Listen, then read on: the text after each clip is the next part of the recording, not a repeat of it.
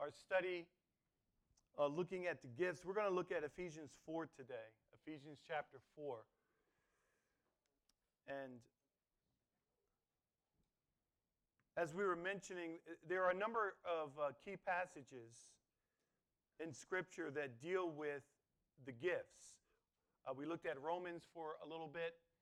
We're going to look at Ephesians today. Uh, then Corinthians is another passage that is kind of key as he lays out the gifts and gives us an explanation for why these gifts were given. Uh, and remember, where we headed with this? At the end of the day, God has given every believer a gift. Every believer has a gift. And that gift is given according to God's desire, not ours. I think that's important. So that means I shouldn't be comparing myself to you. Because whatever giftedness God has given me, He has given it to me as He desired.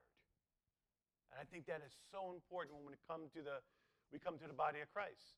Because so many times, humanly, we start comparing ourselves with other people. I wish I was like so and so. That person is so because look at what they can do, right? But when you understand Scripture that God says that I've given each of you a gift according as I've desired, that changes your whole perspective. You don't have to look at, and neither should you look at, other believers and begin to compare your spirituality, your closeness with God, compared to what they're doing. And I know humanly that's something that we probably all struggle with at some level, right? But we're going to see that even in this passage today, again, gifts were given, and they were given in this particular passage, we see the emphasis that the Lord Jesus Christ gave to the church. What's going to be different about this particular passage is that these are not gifts in the sense of spiritual giftedness. Like last week, we talked about gifts of leading, gifts of mercy, gifts of compassion, right? Those types of gifts that people have. These that we're going to look at these are really offices or positions that God has given to the church. So the emphasis here is going to be that God has given different offices, and in particular, apostles, teachers, pastors, shepherds. So it's a little different than I have the gift of like there is no gift of apostleship. Okay, there's no. I, I have the gift of pastoring. No, no, no, no, no, no. The emphasis here in Ephesians is God has set up these roles or offices, leadership positions within the church. So it's a little different. Okay? So let's ask God's blessing, and then we're going to turn to Ephesians chapter 4. We're going to start at verse 7 and read through. Father, thank you for your grace today.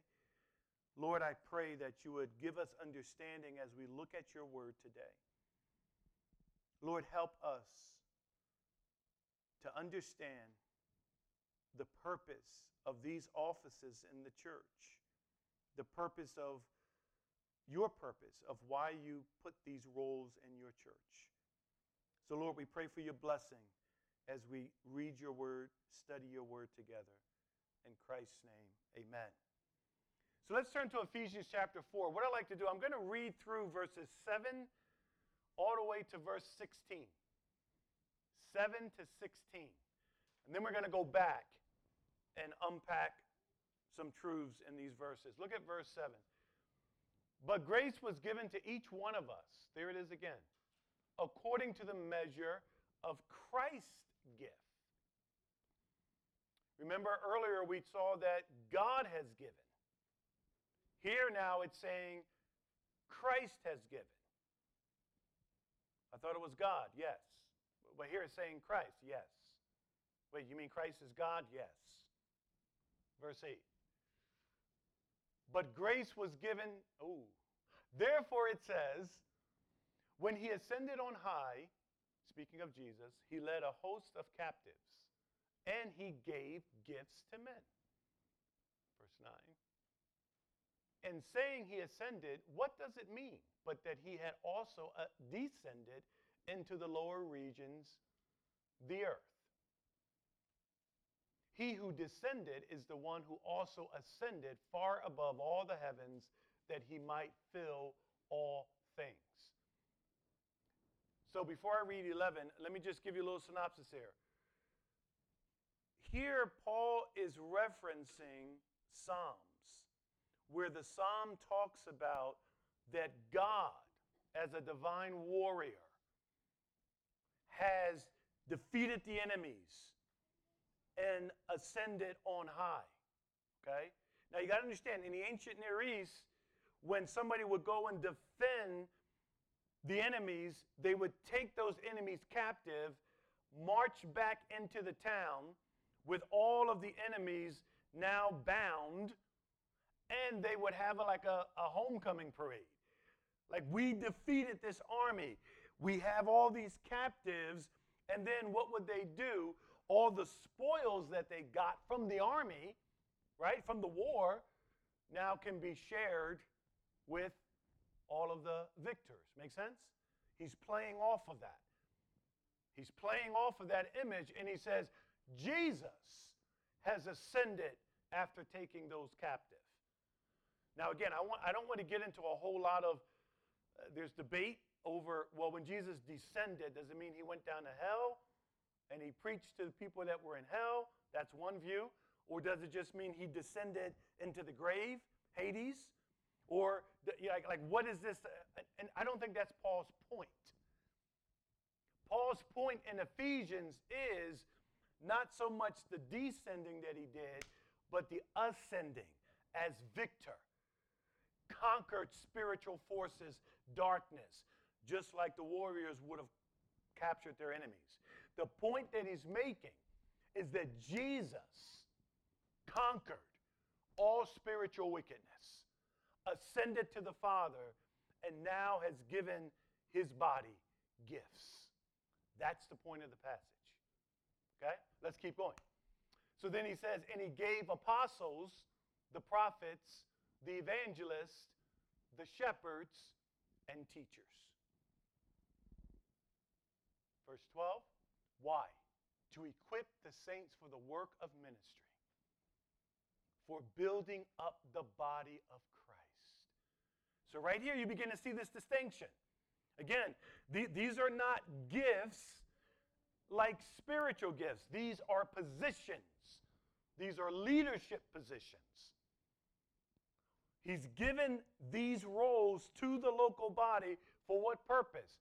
To now turn around and equip you, the saints, for what? The work of the ministry. Do you see the distinction there? Someone has to be doing the equipping. But it's not just teaching for the sake of teaching. That's just academic knowledge. We're going to see as we unpack this, our job, our role is to equip you for the work of the ministry. And you do that work of the ministry through using your gifts. See how it's all coming together? All right, let's keep going. Verse 13. And how long should we be equipping you? And how long should you be using those gifts? Until we all attain to the unity of the faith and of the knowledge of the Son of God. In other words, we come to full attainment of that. When's that going to happen? In the end, not until Christ comes. That means you got to keep using your giftedness, and we have to keep on equipping you until Christ comes back. That's why he says, end of the knowledge of the Son of God, to mature manhood, to the measure of the stature of the fullness of Christ.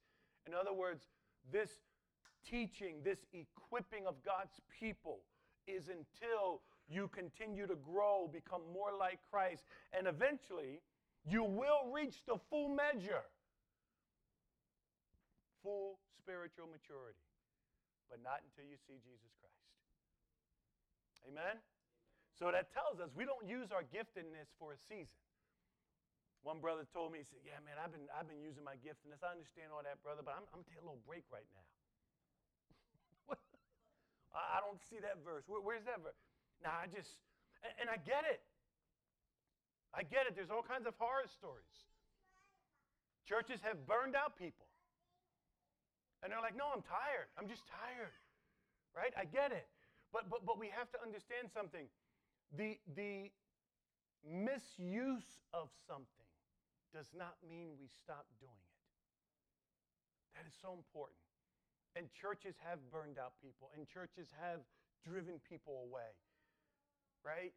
But it doesn't take away from God's design.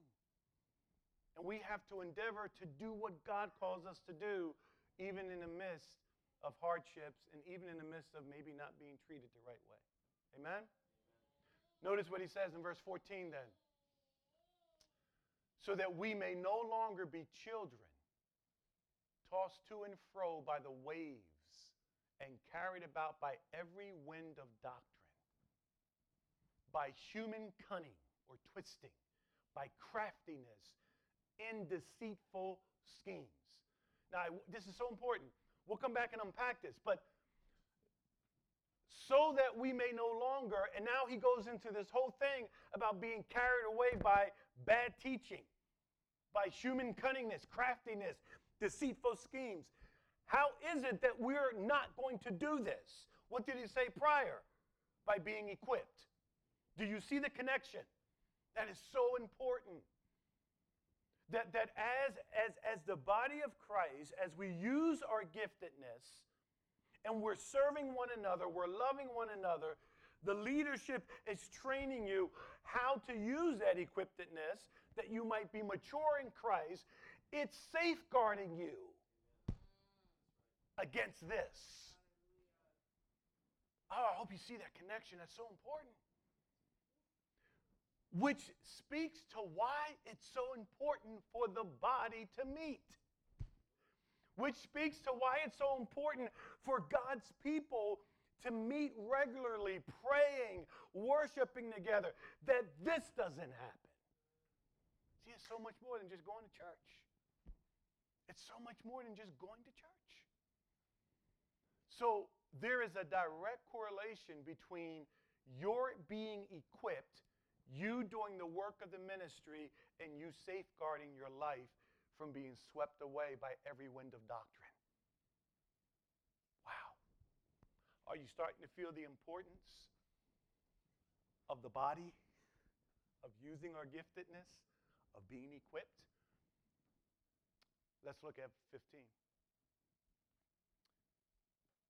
Rather, speaking the truth in love we are to grow up in every way un, into Him who is the head, into Christ. 16. For whom the whole body, here it is again, joined and held together by every joint with which it is equipped. Do you see the importance of the body, each and every one of you? When each part, that's you, is working properly, makes the body, that's us, grow so that it builds itself up in love. How is love generated among God's people? By each using his giftedness participating together to do the work of the ministry, one of the byproducts is we're built up in love. Wow, I thought it was just about a Christmas outreach. Oh, it's so much bigger than that. It's so much bigger than that. I think this is what we need to understand. Outreaches and, and sidewalk Bible school and all these different it's not just about the activity.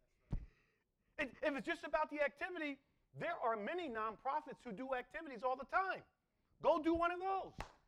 There's all kind of marches, 5K marches, marathons, all kinds of things that are good things, activities right? But when God's people do activity together, there's a whole different reason. Amen? So you can't look at it like, oh. I know in the flesh you feel that. I feel that. Emmanuel feels that. We, we, we're, we're in the flesh. It's because, as he just said, God works through means. He works through these vessels. He works through Christmas parties. He works through Sidewalk Bible School. He, he works through these things, but in order to have Christmas party and Sidewalk Bible School, there's a lot of work involved. And you just finish working all day. I go up to the church, set up these tables, right? I get it. We all live in that world. But for the believer, we have to filter that through what the purpose is. As his body, we are working together, doing the work of the ministry. And it's not that, whoo, we accomplished all those tables and all the lights are up. Good. Well, yeah, that was accomplished, but there was so much more. You, you understand what I'm saying? The conversation, the encouragement, the, the, the, the, praying together, unified hearts praying for one thing together. There's so much more that comes out of these activities. And one of the end results is the body grows. we start growing as a family. And it gets built up in love. So don't look at activities and things that we do as just activities. And then one of the things you have to ask yourself is like, okay, Lord, I'm part of the every joint, right? Every joint. Each and every one of us are part of the body. None of us, we'll look at this passage when we get to Corinthians, none of us are insignificant, right? So the hand can't say to the eye, I don't need you, right? We'll get there. All of us are crucial in the work that God's doing in his body. So if I'm not engaged with the body, what's the end result? I'm not part of accomplishing this in my body, my local body that God has called me to. Building itself up in love. So now let's go back. Let's go back, and, and, and I want to, again, focus on, starting at verse 11. As we said, these gifts that Christ has given to the church, the, these are really expressed in various types of leaders, leadership for the church. And that is a gift that Christ gave to the church. In other words, when Christ died for us, and when Christ saved us and filled us with the Holy Spirit, He didn't just leave us on our, on our own. Now go figure it out. He didn't do that. No, but He gifted the body with leaders. Let's go back to verse 11. Look at what He says. And He gave the apostles, the prophets, the evangelists, the shepherds, and teachers. See, the grace that Christ gives is expressed now in terms of this leadership that he put in the church. Notice apostles and prophets are, are, are mentioned together. He gave the apostles, the prophets, the evangelists, shepherds, and teachers. Now, we have to make a distinction here because uh, go with me, please, to Ephesians 2. Understanding that these first two types of leaders, the, the apostles and the prophets, the, these were foundational leaders for the church. Okay? This is important. Look at Ephesians chapter 2, verses 19 to 20. He says, So then you are no longer strangers and aliens, but you are fellow citizens with the saints and members of the household of God. Verse 20, built on the what? Foundation of the apostles and prophets. Christ Jesus himself being the cornerstone. Let's look at 21. In whom the whole structure, being joined together, grows into a holy temple in the Lord. Verse 22 In him you also are being built together into a dwelling place for God by the Spirit. We talked about that previously. But what I want you to focus on here as we're looking at these gifts of leaders, the apostles and the prophets are what? Foundational. As the early church started, he used apostles, he used prophets to, to set down the foundation for which the church was built on. Does that make sense? So they had authority from God. And how they spoke and what they spoke was directly from God, approved by God. Amen? Now, why am I harping on this? Do we have apostles today?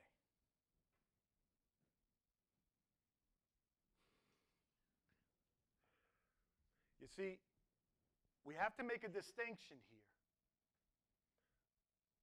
The word apostle simply means one who is sent. One who is sent. But we have to realize what Scripture is doing here. I could be sent, and some people use the word apostle in that regard. Some people call themselves an apostle. I do some teaching for an African denomination, and they call their ministers apostles. Pastor Ron, meet Apostle Kofi. Meet Apostle, okay? Is Apostle Kofi on par with the Apostle Paul? Absolutely not. Do, do you see the difference? So if you're using the word apostle in the sense of I'm one who's been sent, okay. But if you're using the word apostle the way Ephesians is using it, upon you are the foundation of the church. No, no, no, no, no, no, no. That's not you. Do you see the difference? Authority was given directly by the Lord Jesus Christ to the apostles. They spoke for the church. They spoke the doctrine that was given to them. We have to make that distinction. And the reason I'm harping on this is because we have many modern day apostles that are leading people astray. Because people are attributing to these modern day YouTube, internet apostles the same authority that the apostles of the first century church had. Don't do that and they're saying, well, Pastor Ron, but he's an apostle. No, no, no, no, no. Do you see the difference? We got to be careful. Notice Ephesians 3. Look at Ephesians chapter 3, verses 4 and 5. And again, these are leadership positions that Jesus gifted to the church. Ephesians chapter 3, verses 4. When you read this, you can perceive my insight into the mystery of Christ which was not made known to the sons of men in other generations, as it has now been revealed to his who? Holy prophets or apostles and prophets by the Spirit. So God gave to the early church, the beginning of the church, He gave apostles and prophets that were foundational and revelation was given directly to them. Inspiration, writing of the Word of God. The Apostle Paul. There is no modern day apostle today who is on par with the Apostle Paul. This is so important. Because one of our heartbeats as pastors is that you are not carried away by every wind of false doctrine. And there is a lot of it out there in the name of Jesus. People are saying things. taking titles on themselves as an apostle. No, no, no, no, no. The foundation of the truth of God's word has been laid, signed, sealed, and delivered. Do not add to the word of God. Amen? So these apostles that Paul is speaking of and prophets, there is an authority difference here between those who might take on the title of apostle. I don't have a problem if you're taking on a, the, the, the title of apostle. So long as you understand you're taking on that title as one who's been sent, which is what the word means, to proclaim the gospel of Jesus Christ. Period. If you're adding more to it, that there's some special revelation you get from God that I can't find in these 66 books, uh uh No. And yet there are many who take on the name of apostle who claim that. Revelation that's not in the Word of God that God has given them because they are an apostle. Be careful. Be careful. So, 1 Corinthians 14. 1 Corinthians 14. Let's look at this because one of the things there is an authority difference between the apostle and the first century church and those who are prophets in the church. All right? We're, we're, we're, taking our time with this because, again, we got to be very careful as we start talking about spiritual gifts that, that we understand what Scripture is teaching. So there is a difference between the apostolic authority, like the Apostle Paul, uh, Peter, all these people who were apostles that God used to give us the Word of God, versus prophets where there may be the gift of prophecy. Okay? We're gonna we're gonna unpack that. We talked about that a little bit before. We'll come back to it, right? Remember, we're gonna come back to you and say, what gifts do you want to know more about? Okay? So the gift of prophecy, God can still give that gift, still use that gift, I believe, in the churches.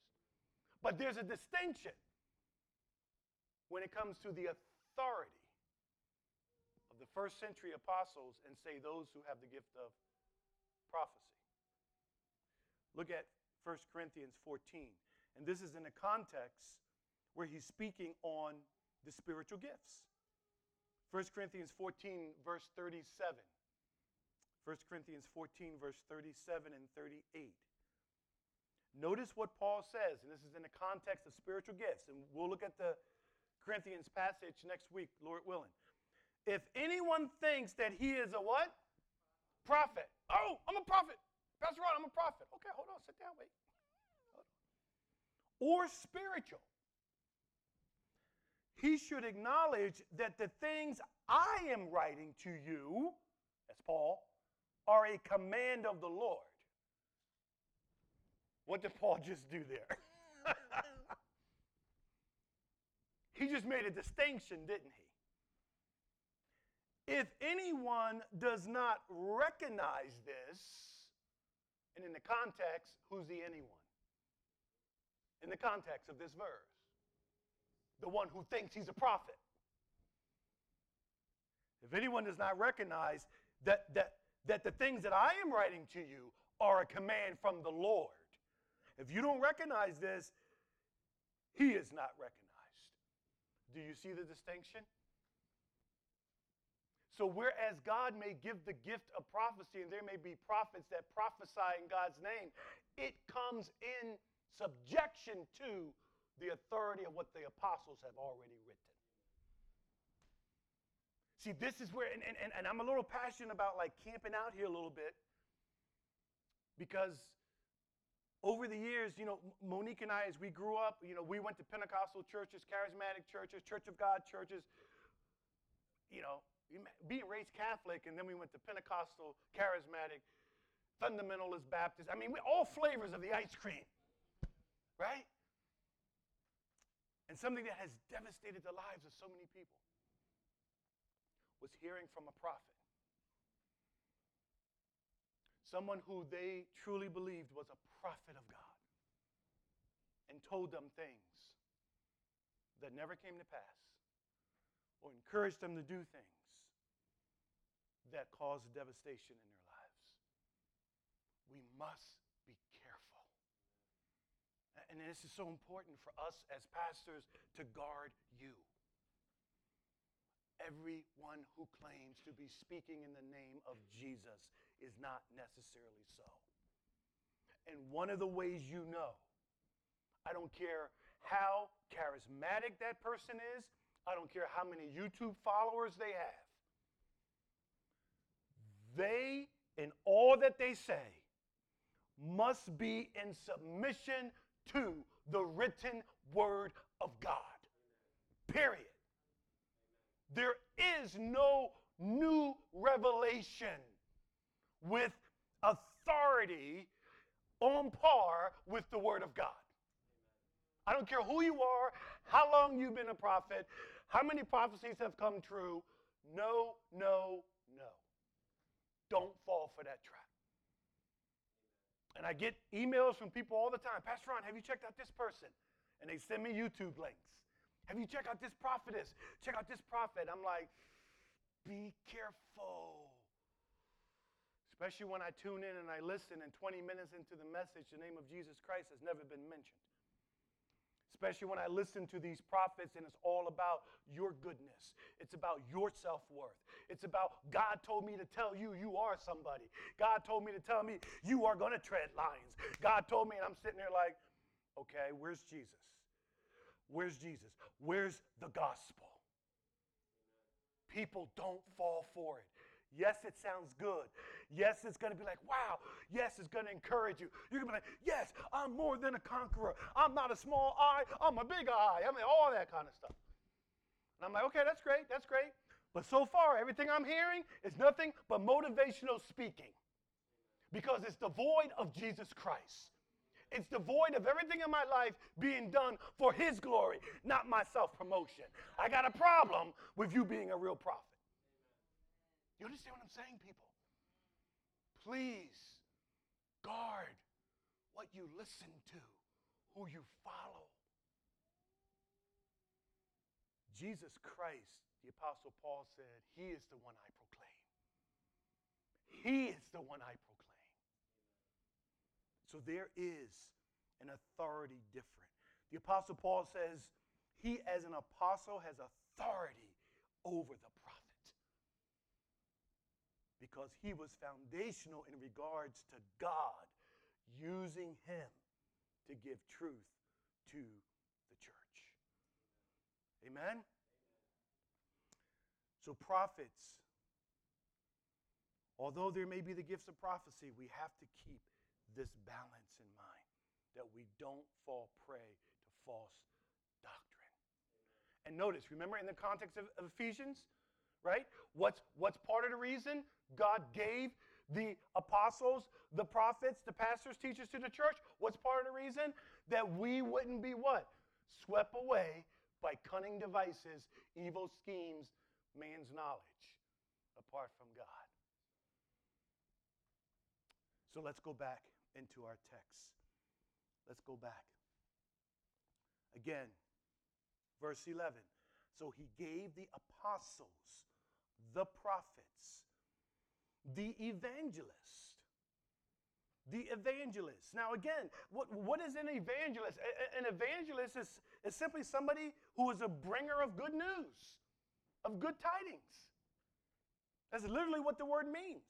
This is the, these are the, the heralds of salvation. These are the ones who are proclaiming, like in our play, right? Juan was an evangelist in the play. Hear ye, right? There were evangelists that God gave to the church who were used to establish churches, proclaim the gospel of Jesus Christ. Do we have evangelists in that sense of the word today? Yes, yeah, sure we do. There are people who go around and they're not pastoring a church. They don't have one church that they're pastoring, but they're in a different church every Sunday and they're proclaiming the Word of God. It's like their whole life is just about proclaiming the gospel. Who comes to mind as one of the most prominent evangelists of our day? Billy Graham. And it's just like you say Billy Graham, what comes to mind? Evangelist. You say Billy Graham, what does not come to mind? Uh, theologian, uh, lecturer, uh, uh, seminary professor. No, no, no. Evangelism, Billy Graham. It was always about Jesus Christ. Repent and be saved. Same thing in the first century church, where people were going around and they were preaching the gospel. Now, listen, what they were preaching as evangelists, it wasn't a different message. It was a message that was established by who? The apostles and prophets. you see how it all works together? Look at Acts 21 8. Acts 21 8. Acts 21 8.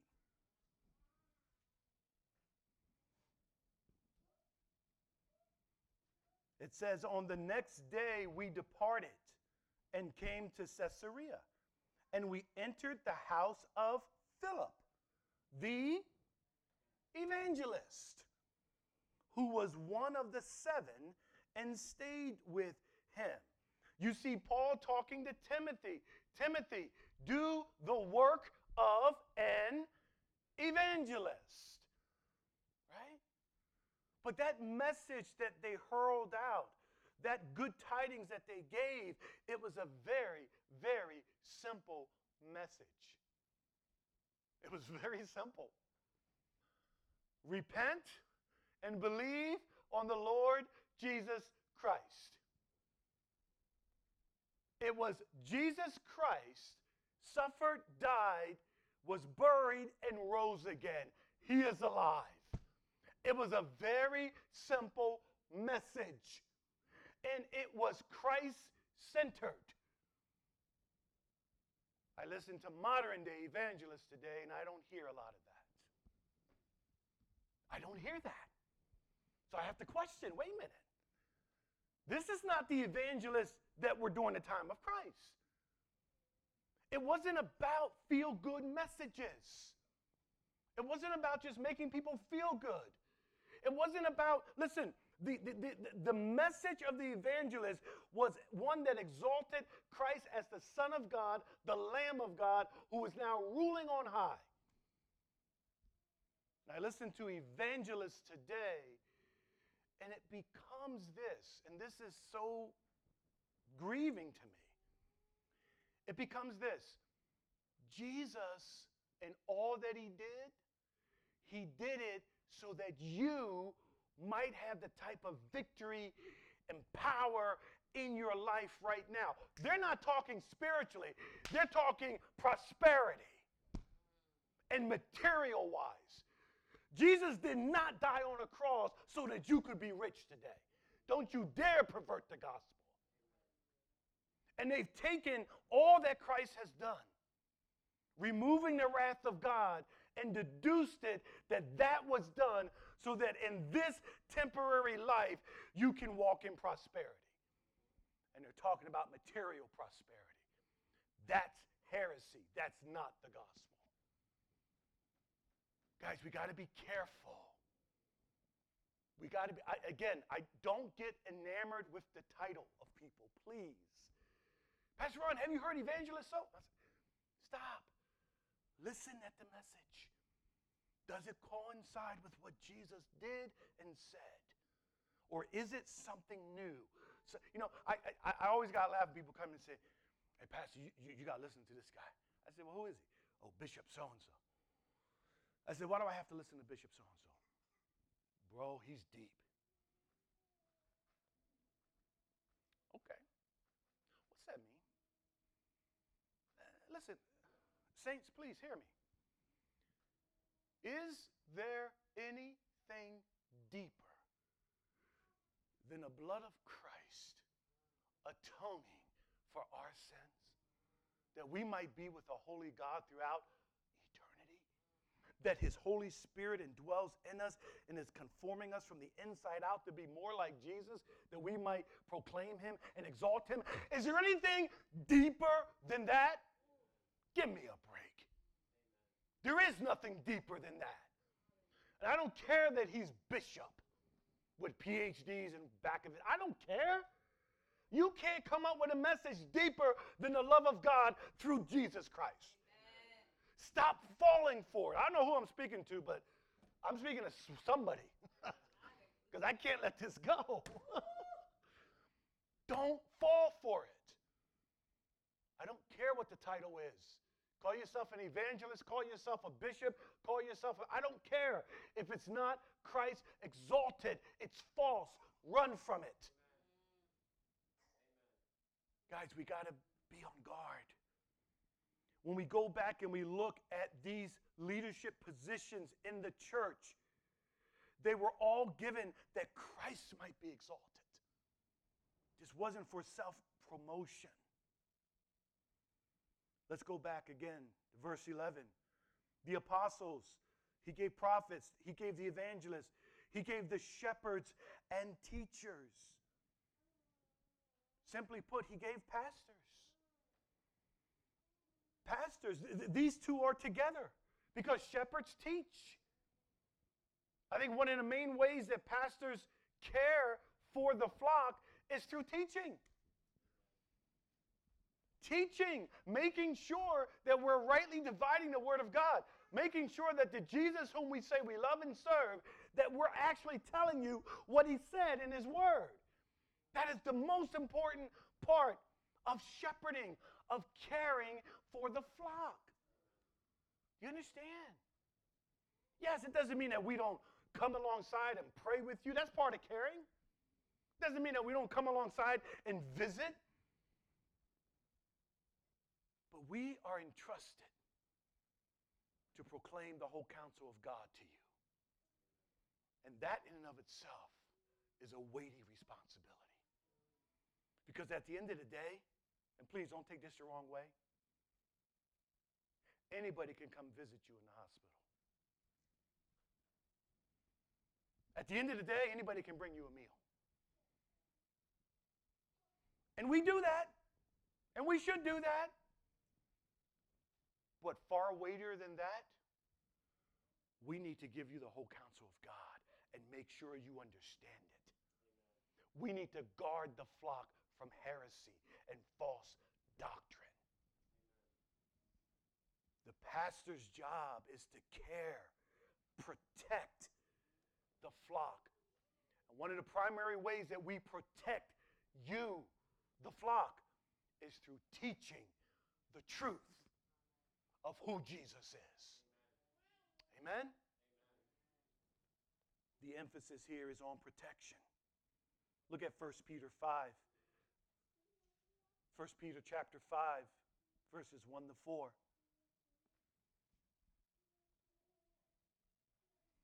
Peter speaking here, he says, So I exhort the elders, and just so you know, the word elder and pastor and overseer, bishop, they're all used interchangeably in Scripture. This is the one who is up front teaching, shepherding God's people. So I exhort the elders among you as a fellow elder and as a, and a witness of the sufferings of Christ, as well as a partaker in the glory that is going to be revealed. So Peter says, I'm, I'm one of you. I'm on par with you. Verse 2 Shepherd the flock of God that is among you exercising oversight. One of our, that's our heartbeat. When we talk and have our meetings, yeah, we got to plan this, we got to plan that, we got to plan that. But, but more important is, where are they in their walk with Jesus? Where are they spiritually? At the end of the day, that's what we're going to be held accountable for. I don't believe God's going to look at us and say, well, let's see, you've done 2,085 activities. Awesome. Good job. No, God's going to look at us as pastors and shepherds and say, What have you done, number one, to proclaim my truth and to exhort and oversee these sheep and prod them on in the spiritual things of God? What have you done in that department? Oh, but Lord, but we, we ran 2,000 Sunday schools. You understand what I'm saying? This is the weight that we live with. Look what Peter says Shepherd the flock of God that is among you, exercising oversight, not under compulsion. See, there's an attitude there.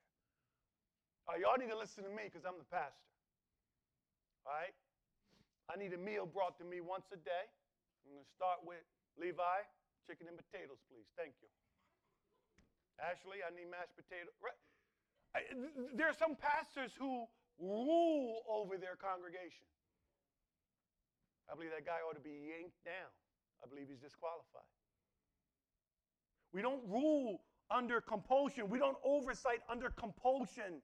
But but but we do this willingly as God would have you. Watch this. Not for shameful gain. Wow. How many pastors are pastoring for a paycheck? Never forget being in a church. And again, we got to be careful here because the Bible says give honor to whom honors due. I understand that. Paul talks about the oxen that's plowing the ground. Don't put a muzzle on. Let him eat some of the stuff that he's plowing. And I get that. I get all that. But I also believe the Bible says that a pastor ought to be above reproach. And that there might be some things that are okay biblically. Like Paul said, all things are lawful, but all things don't build up. But if it gives a perception to people that I am not about this for the right reason, I ought to let that thing go.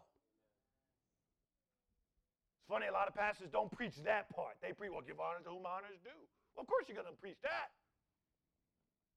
And I remember coming into a church in the church, I happened to be there on the Sunday where they were going to surprise their pastor. Okay, give honor to whom honor due. It's his 10th anniversary as a, as a pastor. I'm going to put some ideas in your head. They said, Pastor, come on up here. And, you know, he's crying and everything. and said, we, we love you, and we, just want, we, want to, we want you to know how much we love you. I, I can amen all that, okay? And then they stood back and they pointed to the screen. And on the screen was a live feed of one of the deacons out front and a brand new red Mercedes I series or S series, whatever, the top of the line, red with white leather interior. And the camera's right up on it, and he's just, oh, praise the Lord. Now I'm like, hold on. okay. Give honor to whom honors due. Okay, all right. Oh, I get that. But I'm looking at around at your congregation where the average medium income is $25,000. I just I got a problem with that. I just I just have a problem with that. Did he do anything wrong? Did he not? No. But I don't I don't want that perception. Oh, you can keep the whistle. you, you, you understand what I'm saying? What are other visitors thinking if, I, if I'm thinking that? And as church lets out, half your congregation is standing on the corner waiting for SEPTA to take them home. I just got a problem with that. I just feel like the pastor ought to be in with the people. Again, am I against the pastor having a new car? No, but get a Chevy. get, get, get, you have to get an $85,000 car? How did you guys approve that in the budget? Well, we were honoring our pastor. Well, uh, do you understand what I'm saying, guys? We, we have to make sure as pastors that we are pastoring not for shameful gain, but eagerly. We, we, we want to do this. Why? Because God's called us to it. That's why. That's why. Because God, our chief shepherd, has said, hey, get up. This is what I want you to do. Uh, you, do you want me to? Oh, no, I'm good, Lord. no, get up. This is what I want you to do. As I do believe it's a calling. I don't think it's like, mm, I want to do this. Oh, no, I think I'm going to be a pastor. No, there's a lot of people out there like that. And they're violating the characteristics in this verse because they were never called. But willingly as God would have you, not for shameful gain, but eagerly, not domineering over those in your charge. Wow. Watch this. But being examples to the flock. Being examples. All that we're trying to teach you in God's word, that's not just you. We have to walk in this truth. I came home one day and I, after a counseling session that just didn't go well, but it's always funny because I've been doing a lot of biblical counseling for over 25 years now. And every time I come home, she doesn't do it as much. But five, ten years ago, I would come home and Monique would say, So, how did it go? And she knows I can't talk about how it went. I, I would just say, Just pray. It's frustrating. You talk to people, you try to point them, and they just right? I've seen more Christian marriages end up in divorce in the last 25 years than non Christian marriages. What's wrong with that? But anyway, she'll always ask me this question every now and then. So, honey, what did you tell the husband? I'm like, what? I'm just like, what biblical truth? I don't want to know what his issue is. What biblical truth did you tell him? I told him he needs to love his wife as Christ loved the church, and that means meeting her needs, even if it means talking when you don't feel like talking. Oh, okay. And then she'll just walk away. You see, the truth of God cuts both ways. Now, I praise God, after almost 30 years of marriage, Monique and I have never been to a marriage counselor. Never. And I remember telling the guy that way, he was like, wow, man, you must have it together. I said, no, you don't understand, bro. 40% of my life, I'm counseling people. And I bring that truth home every day because it has cut me. So I've actually been in counseling for 25 years. That's why we're still together. You understand what I'm saying? Be an example to the flock. These truths that we're giving you is not for you, this is for God's people. Which is why every one of you have a right and I would even say a God given right as we wrap up to walk up to any of us at any time as your pastor and say, um, I need to exhort you on something. I saw you in Walmart the other day. The way you were talking to that cashier, Pastor Ron, you okay? Can I pray for you? You have a right to do that. Now, how many people feel comfortable doing that with their pastor? They would be like, no, he's the, he's the man of God. No, he's a man just like you. And we ought to be exhorting one another, provoking one another unto good works. Pastors are not untouchable. We are God's spokespersons. And to us, the Bible says, the greater condemnation is coming. Because as we preach and as we live, so many of you will follow. That's sobering to me. I don't have time for games. I don't have time to act like one way and live another. I didn't, I'm not playing that game. Because as you follow our example, I'm going to give an account. So be examples to the flock. And look at verse 4. We'll stop here. And when the chief shepherd appears, I love that. the chief shepherd. The reason we do what we do, you will receive the unfading crown of glory. Amen? Amen. Father, Thank you for your word. Thank you for these gifts of leadership that you've given to your body. You didn't save us and leave us to fend for ourselves. You raise up pastors, you raise up teachers, you raise up these people who will stay true to your word and to guide, direct, and shepherd your people.